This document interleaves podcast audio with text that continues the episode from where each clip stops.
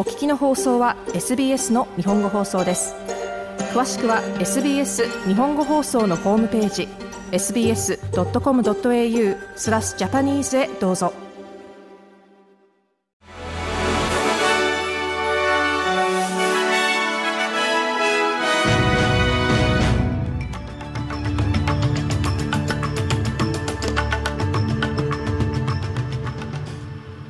7月12日水曜日 SBS 日本語放送ニュースフラッシュをシドニーから大場恵美がお届けします。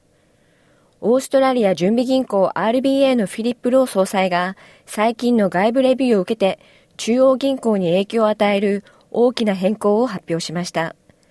ロー総裁によると来年から RBA の理事会は11回から8回になり、金利決定は2月、5月、8月、そして11月の第1火曜日に行われます。また会議はこれまでより長くなり、詳細は会議後に毎回記者会見を開き、金利決定について説明するとしています。一方、次期 RBA 総裁について、増床とそのスタッフが的確な候補者のショートリストを間もなく決定することが明らかになりました。フィリップ・ロー現総裁は9月で任期が終了するため、候補者リストには残らず、任期は更新されないとの見方が強まっています。アンソニー・アルバニージ首相は中国に注目が集まることが予想される NATO サミットの最終日に、ウクライナのヴォルディミル・ゼレンスキー大統領との会談を目指しています。首相はすでに NATO のイエンス・ストルテンベルク事務総長と会談しており、ストルテンベルク事務総長はその後記者団に対し、中国は我々の敵ではないとする一方で、北京が自己主張を続けることは安全保障に影響を与え、ルールに基づく世界秩序に挑戦するものだと語りました。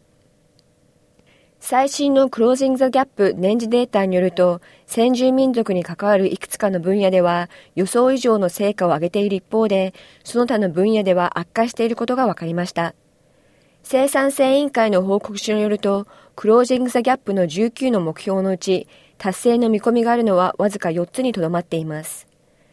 リンダ・バーニー先住オーストラリア人担当省は、この報告書はアプローチを変える必要性を示していると指摘しています。バーニー氏は先住民の声を反映させる国民投票の成功が、このギャップを埋める一助になると考えています。アボリザルの男性が非先住民ほど長生きができないということを理由に年金の早期受給を求めていた裁判で敗訴しました。若々族のデニス・ジェームズ・フィッシャーさんは平均寿命が短いことを理由に67歳ではなく64歳で年金を受け取る資格があると主張していました。しかし連邦裁判所はオーストラリアの人種差別法はアボリジナル及びトレス海峡諸島民の老齢年金受給資格を早めるべきではないと決断しました。ニューサーゼル州政府はホームレス問題の取り組みの一環として危機的状況にある人々を支援するための仮設住宅に対する新しいアプローチを発表しました。この変更により仮設住宅を必要とする人々は前政権の2日から7日まで延長して仮設住宅を利用できるようになります。以上7月12日のニュースフラッシュでした。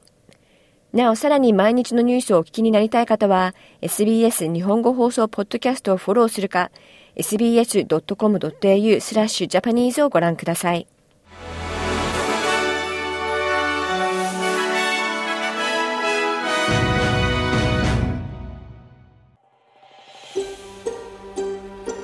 もっとストーリーをお聞きになりたい方は iTunes や Google ポッドキャスト Spotify などでお楽しみいただけます。